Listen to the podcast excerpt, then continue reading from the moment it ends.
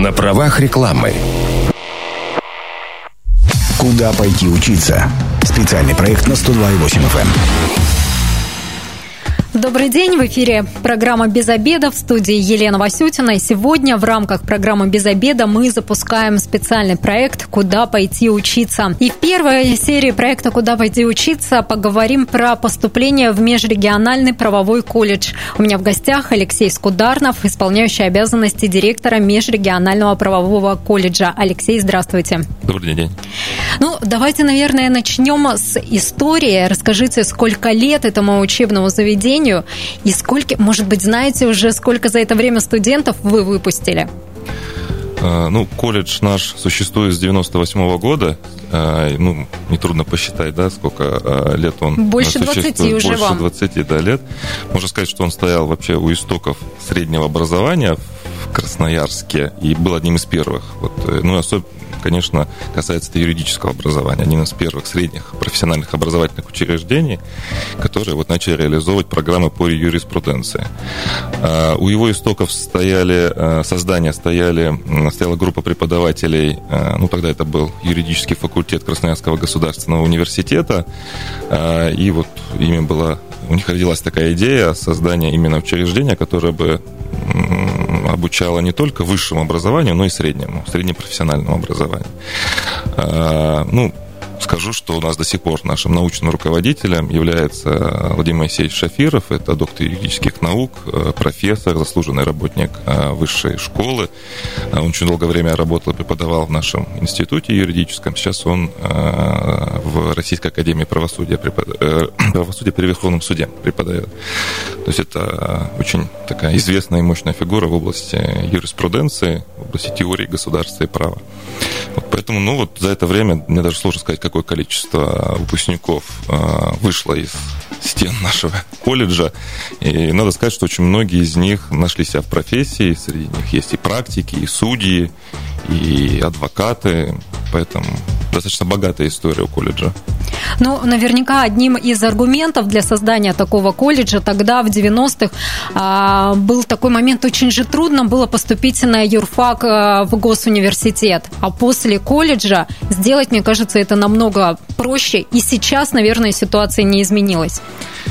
Ну, нет, ситуация сейчас немного изменилась, э, но мотивация на самом деле осталась та же, да, действительно, вы правы. То, в то время даже ходила такая идея о том, чтобы вот облегчить как-то э, жизнь абитуриентам для поступления в высшее образовательное учреждение, даже создание так называемых там, нулевых курсов или дополнительных каких-то программ подготовки абитуриентов, потому что у КГУ были свои э, вступ, экзамены вступительные, которые были достаточно трудными и, конечно, не всем давались. И вот как-то, чтобы хоть как-то их подготовить к, к этой возможности э, учиться в высшем образовании, вот такие идеи ходили. А реализована она была через вот создание колледжа. И действительно действовавшее на тот момент законодательство позволяло э, студентам колледжа, окончившим уже колледж и среднее профобразование, поступать на, скажем, вечернее, заочное по, ну, скажем так, облегченным программам. Сейчас ситуация немножечко изменилась. Э, она изменилась в связи с введением единого государственного экзамена. И сегодня, вне зависимости от того, что студенты заканчивают, школу, либо среднее профобразование, все равно, по большому счету, единственным критерием э, конкурсным для поступления в ВУЗ остается единый госэкзамен. Поэтому студенты колледжа, которые завершают обучение, мы стараемся отслеживать их судьбу, они, э, ну, заряжаются, может быть, какой-то энергией все-таки получения высшего образования и дальше штурмуют единый госэкзамен, чтобы поступить э, в ВУЗ. Самое главное, они обретают нужные знания по профилю. И, наверное, это становится стимулом для продолжения учебы. Я могу сказать так, им становится проще, может быть, даже как не поступить, э, а вот перешагнув этот барьер, им становится проще учиться э, в ВУЗе, потому что ну, хоть какой-то минимальный объем знаний э, у них уже есть. То есть если там школьники многие юридические дисциплины в ВУЗе изучают с нуля, то они какие-то первичные знания есть, и у них база определенная присутствует. По каким направлениям сейчас межрегиональный правовой колледж ведет набор и на какие специальности вы учите студентов? Ну, у нас одна специальность – это право организации социального обеспечения. Вот, поэтому мы, учитывая наш и педсостав, ну и вообще специфику, мы вот сосредоточили все свои усилия на именно подготовке студентов по этому направлению. Вот. Когда они выпускаются, кем могут работать, вот, э, получив такую специальность? На самом деле они могут работать по, на любых должностях, на которых допускается работа со средним профессиональным образованием. То есть они получают у них, э, они становятся юристами, у них специализация юриспруденция. И дальше, ну, конечно, приоритетные направления, так как все-таки специфика связана с социальным обеспечением, это пенсионные фонды, ну и организация э, социальной защиты. Вот это, это то, что они могут делать непосредственно после окончания обучения в колледже. Есть отдельные должности в правоохранительных органах, на которые тоже допускается лица со средним профессиональным образованием. Это они идут работать и в полицию, и они идут работать в службу судебных приставов. Мы вот э, с этого года очень пытаемся настроить очень такое хорошее взаимодействие с нашей службой судебных приставов, поскольку определенный кадровый голод у них присутствует, и вот э, на отдельные должности, которые просто законом можно работать именно с средним профобразованием, они идут. Но опять же подчеркну, что часть все-таки студентов стремится в дальнейшем продолжить обучение. Мы их так настраиваем на то, чтобы все-таки средним профобразованием не заканчивать, а идти дальше, получать высшее образование. Но, в принципе, есть возможность окончить сегодня колледж и уже завтра получить э, должность в какой-то компании или в госучреждении. Да, безусловно. Ну, если мы говорим про э, частные компании какие-то, то здесь, конечно, так как работодатели сами устанавливают требования к своим претендентам. Единственное, что сегодня существуют определенные так называемые профессиональные цензы. Ну, например, у нас было недавно внесены изменения в арбитражно-процессуальное законодательство, где представителем могут быть только лица с высшим образованием. А, такие же, ну, не изменения, а изначально они были приняты в Кодексе административного судопроизводства, там тоже лица только с высшим образованием допускаются.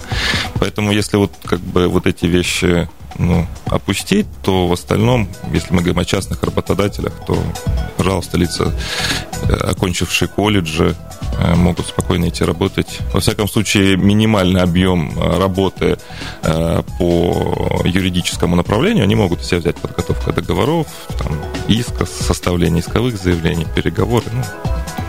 Есть ли в вашем колледже бюджетные места? Можно ли учиться бесплатно? Ну, к сожалению, бюджетных мест у нас нет, так у нас образовательное учреждение частное, поэтому у нас только а, платные места. Вот. Но я хочу сказать, что понимая это, у нас, с одной стороны, э, сегодня очень такая низкая плата за обучение, поскольку ну, мы понимаем, какой контингент э, претендует на обучение в колледже. Все-таки люди с большими финансовыми возможностями штурмуют высшие образовательные учреждения. Поэтому у нас нет такой задачи обогатиться полностью за счет э, студентов. Вот это, э, во-первых. Во-вторых, мы поощряем э, хорошую учебу, и студенты, которые учатся на хорошо и отлично, они могут претендовать на получение скидки за обучение. Ну, есть стимул, за что получать пятерки и четверки. Ну, конечно, всегда, всегда есть. То есть можно, можно прям сэкономить, это очень важно. Да. Скажите, когда начнется прием документов и какие документы нужно будет приносить? Значит, у нас прием э, документов и приемная кампания начнется с 20 июня и продлится по 15 августа. Вся необходимая информация есть на нашем сайте, там выложены правила поступления, правила приема, э, и там можно ознакомиться с, ну, детально со всей информацией. Что на касается... сайте Межрегионального правового да. колледжа. Да, да, на нашем сайте. Зачисление в колледж будет осуществлено после 25 августа, то есть с 15 августа по 25 это время, которое предоставляется для того, чтобы абитуриенты направили нам подлинники своих документов, и в течение трех рабочих дней после 25 числа будет приказ о зачислении. Но единственное, что мы можем продлить этот срок э, в том случае, если будут у нас свободные места в колледже.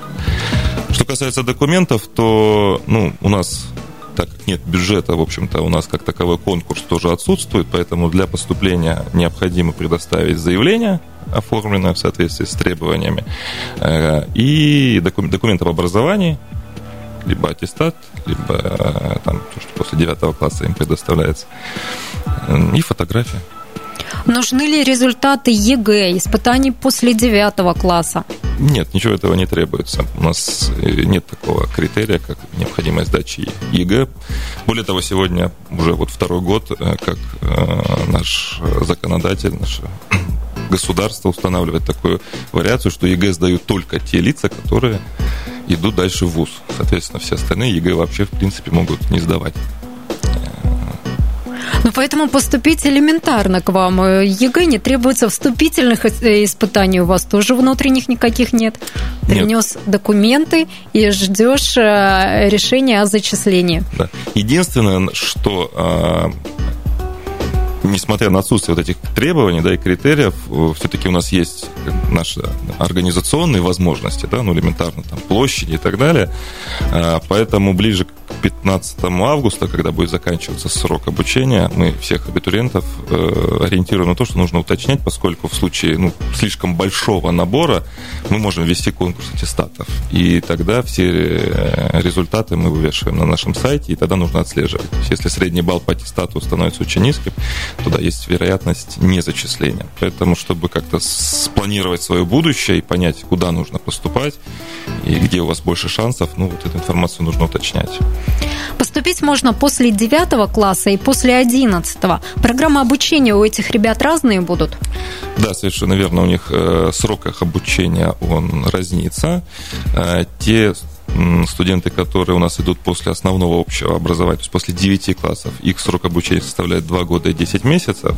Ну, это связано с тем, что первый, второй семестр, то есть, по сути, весь первый курс, все-таки они еще изучают общеобразовательные дисциплины. Им нужно этот курс закончить. Это требование стандарта. То есть они изучают там, математику, русский, литературу, ну, там, физика, химия, эти все дисциплины. А, и начиная с третьего семестра уже идет такое погружение в профессиональный цикл, где мы уже даем знания, именно наши юридические знания. А, что касается тех ребят, которые к нам приходят после 11 класса, то срок их обучения составляет 1 год 10 месяцев. Ну, здесь как раз вот этот год убирается, поскольку они уже школу закончили, соответственно, всеми базовыми знаниями предполагается, что они владеют, поэтому у них сразу с первого курса начинается именно юридическое направление, юридические дисциплины, э, и они на них, так скажем, погружаются. И также у нас есть еще заочная форма обучения, она, на нее можно поступить после 11 класса. В этом случае сколько продлится обучение? В этом случае оно продолжается 2 года 10 месяцев. Но все заочное, только нужно будет приходить да. на экзамены. Да. Или экзамены тоже онлайн?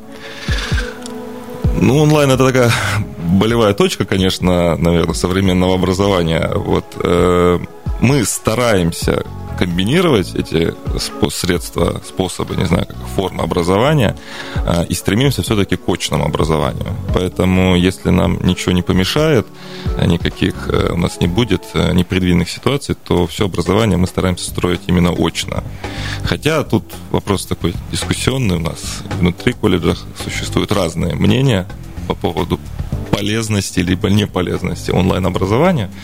Но, учитывая пожелания все-таки наших абитуриентов и опыт прошлого года, многие хотели бы именно очно заниматься, поэтому мы вот это направление в приоритете. Кстати, вот э, говоря об истории вашего колледжа на сайте э, Межрегионального правового колледжа написано, что он входил в число 100 лучших колледжей России. Это тоже такое звание почетное и ну, достаточно престижное. Да, это вытекает скорее из качества все-таки образования. Тут не могу не похвалить наш колледж. Э, это связано с тем, что у нас ну, на мой взгляд, достаточно сильный преподавательский состав, поскольку вот эта связь с университетом, которая была в корне заложена, мы ее стараемся поддерживать максимально, насколько это возможно сейчас. Э, у нас преподают э, как э, бывшие преподаватели юридического института СФУ, так и действующие. Ну и, соответственно, люди, которые преподают у студентов, соответственно, у них уровень требований, которые передают, уровень информации выше. Может быть, это и повлияло на вот столь почетное звание. Куда пойти учиться? Специальный проект на 102,8 FM.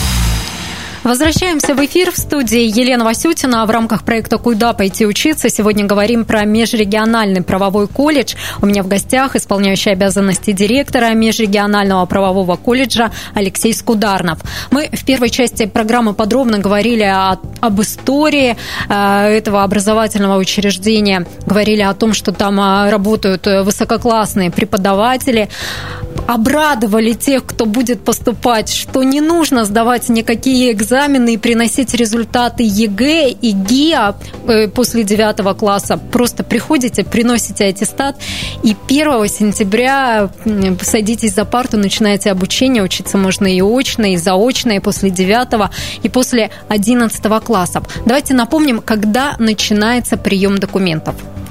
Прием документов начинается с 20 июня и продлится по 15 августа. Э, документы можно направлять э, как очно, то есть переносить непосредственно в колледж. А, можно направлять по электронной почте. Ну и вот с прошлого года нас, скажем так, пандемия мобилизовала, у нас будет э, работать специальный сервис на сайте. То есть документы можно будет предоставить онлайн, просто прикрепив их к, ну, к форме. Ну, кстати, ну, нужно отдать должное, у вас очень понятный сайт, сайта Межрегионального правового колледжа. И мне там очень понравилась такая опция, такая возможность. Можно э, пройти тестирование на выявление предпринимательских способностей, например. Нужно, правда, зарегистрироваться. Я еще не успела это сделать. Ну да, этот проект мы вот э, пытаемся вводить какие-то, э, ищем партнеров, которые бы нам помогали это сделать.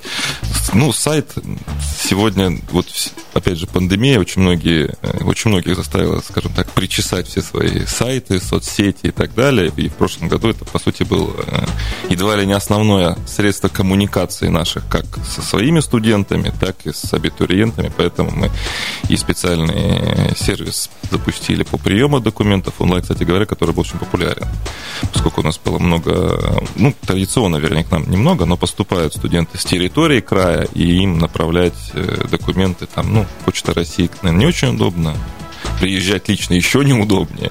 Поэтому, когда есть возможность на сайте что-то заполнить, быстренько прикрепить, а потом предоставить подлинники этих документов уже в процессе обучения, это очень удобно.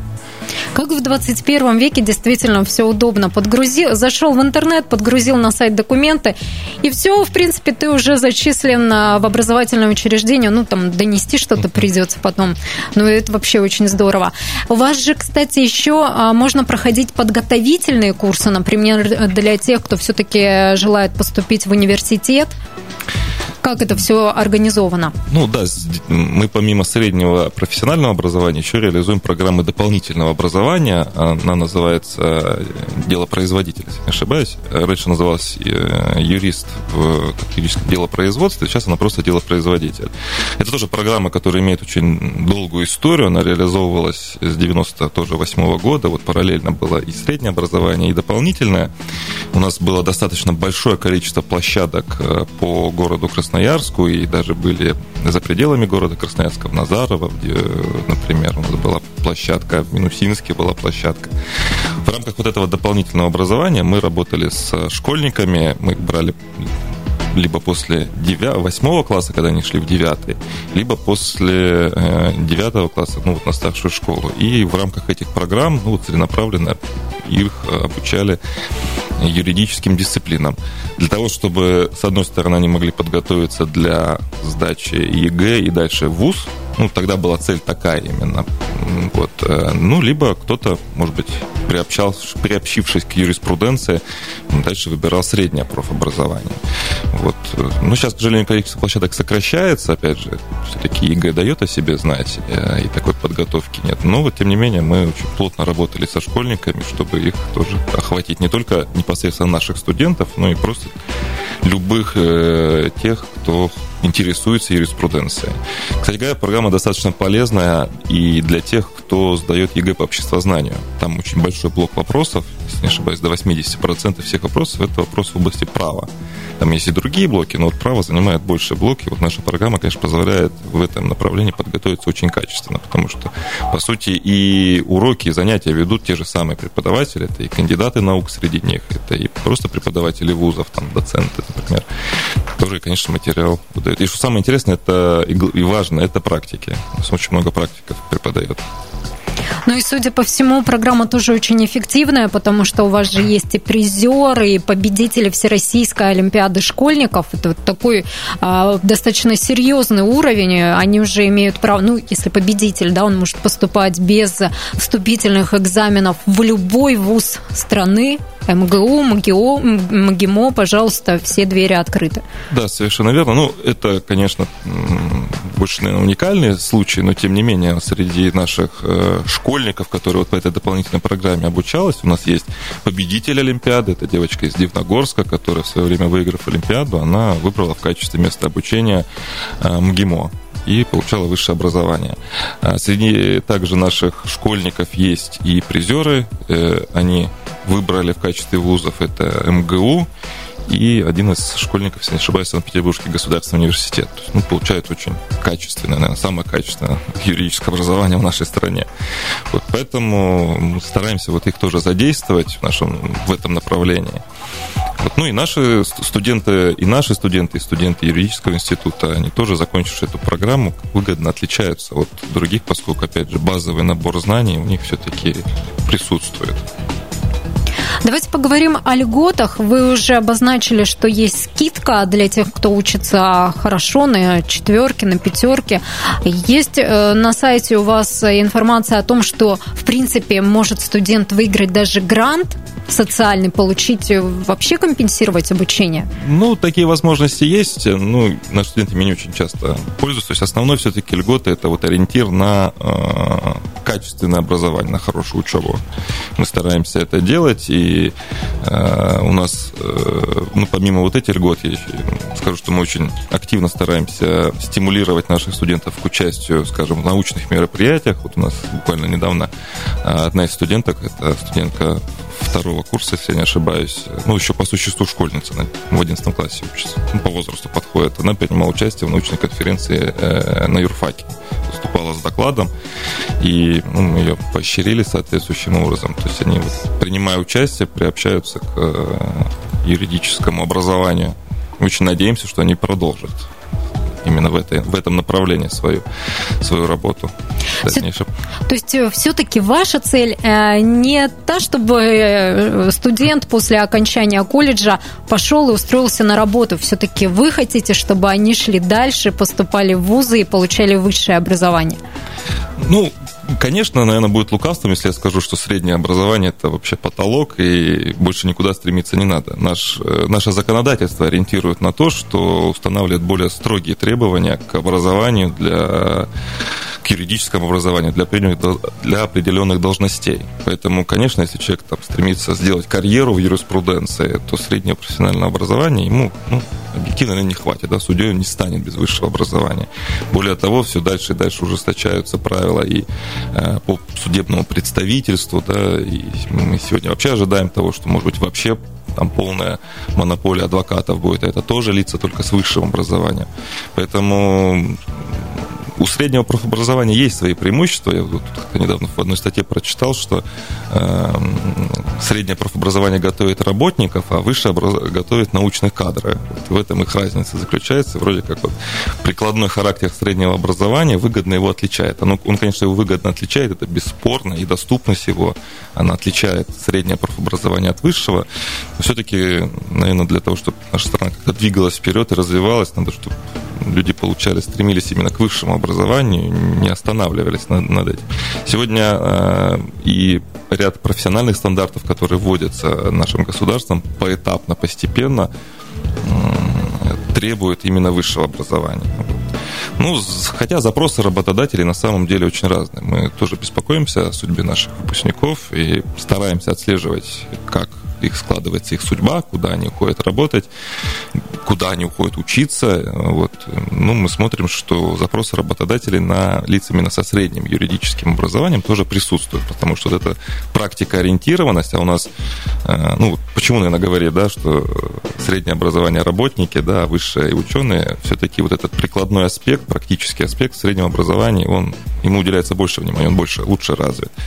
Да, у них может быть меньше там фундаментальных знаний, и мы в силу того, что все-таки за два года, конечно, объективно юриспруденцию ты не выучишь полностью, и вот знания какие-то фундаментальные у них отсутствуют, но вот прикладной характер образования, он значительно, на мой взгляд, имеет значительное преимущество перед высшим образованием. Высшее образование все-таки больше фундаментальное знание, э, чем прикладные. Поэтому запрос работодателей на это тоже присутствует.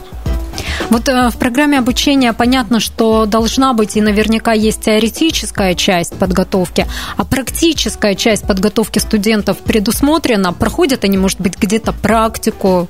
Бывают ли они в судах? Или все это вот э, для них только понаслышке на этапе обучения в колледже? Нет, конечно, они, не, у них это все не понаслышке. А учебным планом у нас предусмотрено прохождение практик и производственных практик. И у нас есть необходимые соглашения, ну, безусловно, с пенсионным фондом, фондом, с управлением пенсионного фонда в Красноярском крае и с отделениями социальной защиты. Наши студенты направляются туда для прохождения практику они проходят, что называется, реально, то есть никаких э, там просто проставлений и иди домой не, нет, они приходят и выполняют поручения, у них есть кураторы, они выполняют все задания, которые им предоставляются. Вот э, мы стараемся сейчас наладить сотрудничество также не только вот с организациями социальной защиты, но и различными государственными органами. Ну, вот я вот упоминал о сотрудничестве службы судебных приставов.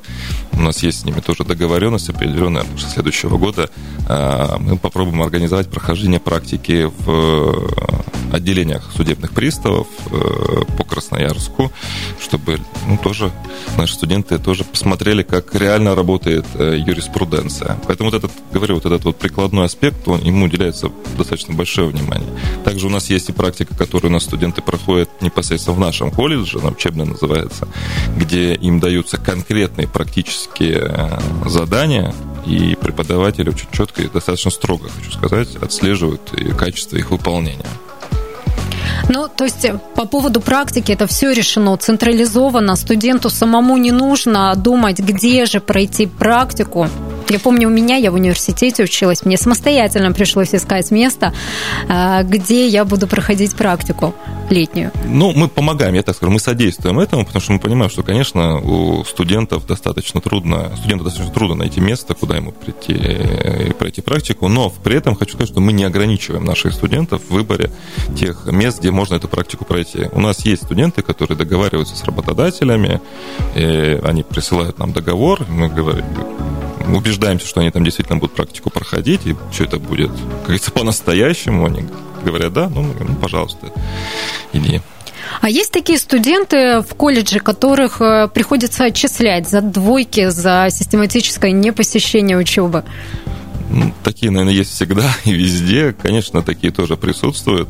Вот, хотя мы, с одной стороны, вроде достаточно, может быть, строго к этому подходим, но стараемся все-таки как говорится, поголовно всех не отчислять. И это не связано там с материальной составляющей, да, потому что это потери для нас. Это скорее связано с тем, что все-таки надо, наверное, понимать, что это в том числе и дети еще. И какие-то вещи детские им свойственны, да, забывчивость, там, неправильное расставление приоритетов и так далее. Мы все-таки стараемся в первую очередь понять, что это такое. Это действительно там разгильдяйство обычно или просто нежелание обучаться дальше. Если нежелание, то, конечно, насильно мил не будешь, и мы не заставляем. А если это именно разгильдяйство какое-то, то стараемся какую-то работу проводить, воспитательную, в том числе предоставляем возможности, ориентируя их на то, что не получив никакое образование, Сегодня вообще очень тяжело устроен у же рынок, рынок труда.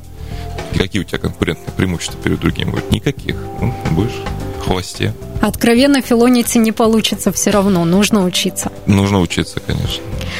Алексей, давайте назовем адрес, где будет проходить обучение, каким образом можно подать документы и где все узнать о поступлении в межрегиональный правовой колледж.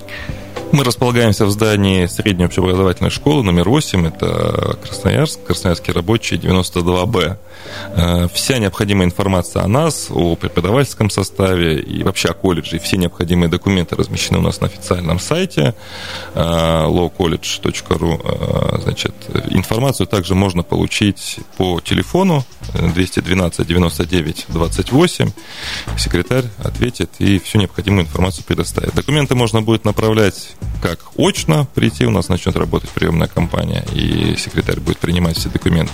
Можно направить их обычной почтой, можно направить электронной почтой, а, а можно воспользоваться сервисом, который будет работать на нашем сайте, заполнить необходимую форму, прикрепить документы и направить. Мы это получим просто подгрузить э, документы, необходимые на сайт, а нужно только э, аттестат. заявление, заявление. заявление, документ об образовании, ну, фотографию, но это потом можно предоставить в подлиннике уже в процессе обучения. Требования к заявлению и форма, в общем-то, если через, заполнять через э, сервис специальный, то там все необходимые графы будут. Еще раз даты обозначим. С 20 июня начинается прием документов. И продлится И продлится до 15 августа, и затем будет еще возможность предоставить оригиналы документов. После, в течение трех рабочих дней после 25 августа, 25 это уже такой самый дедлайн, уже будет приказ о зачислении. И с 1 сентября у новоявленных студентов начнется обучение в межрегиональном правовом колледже. Спасибо большое, Алексей. Сегодня у нас в гостях был Алексей Скударнов, исполняющий обязанности директора межрегионального правового колледжа. Это была первая серия проекта «Куда пойти учиться» в программе «Без обеда». Без обеда.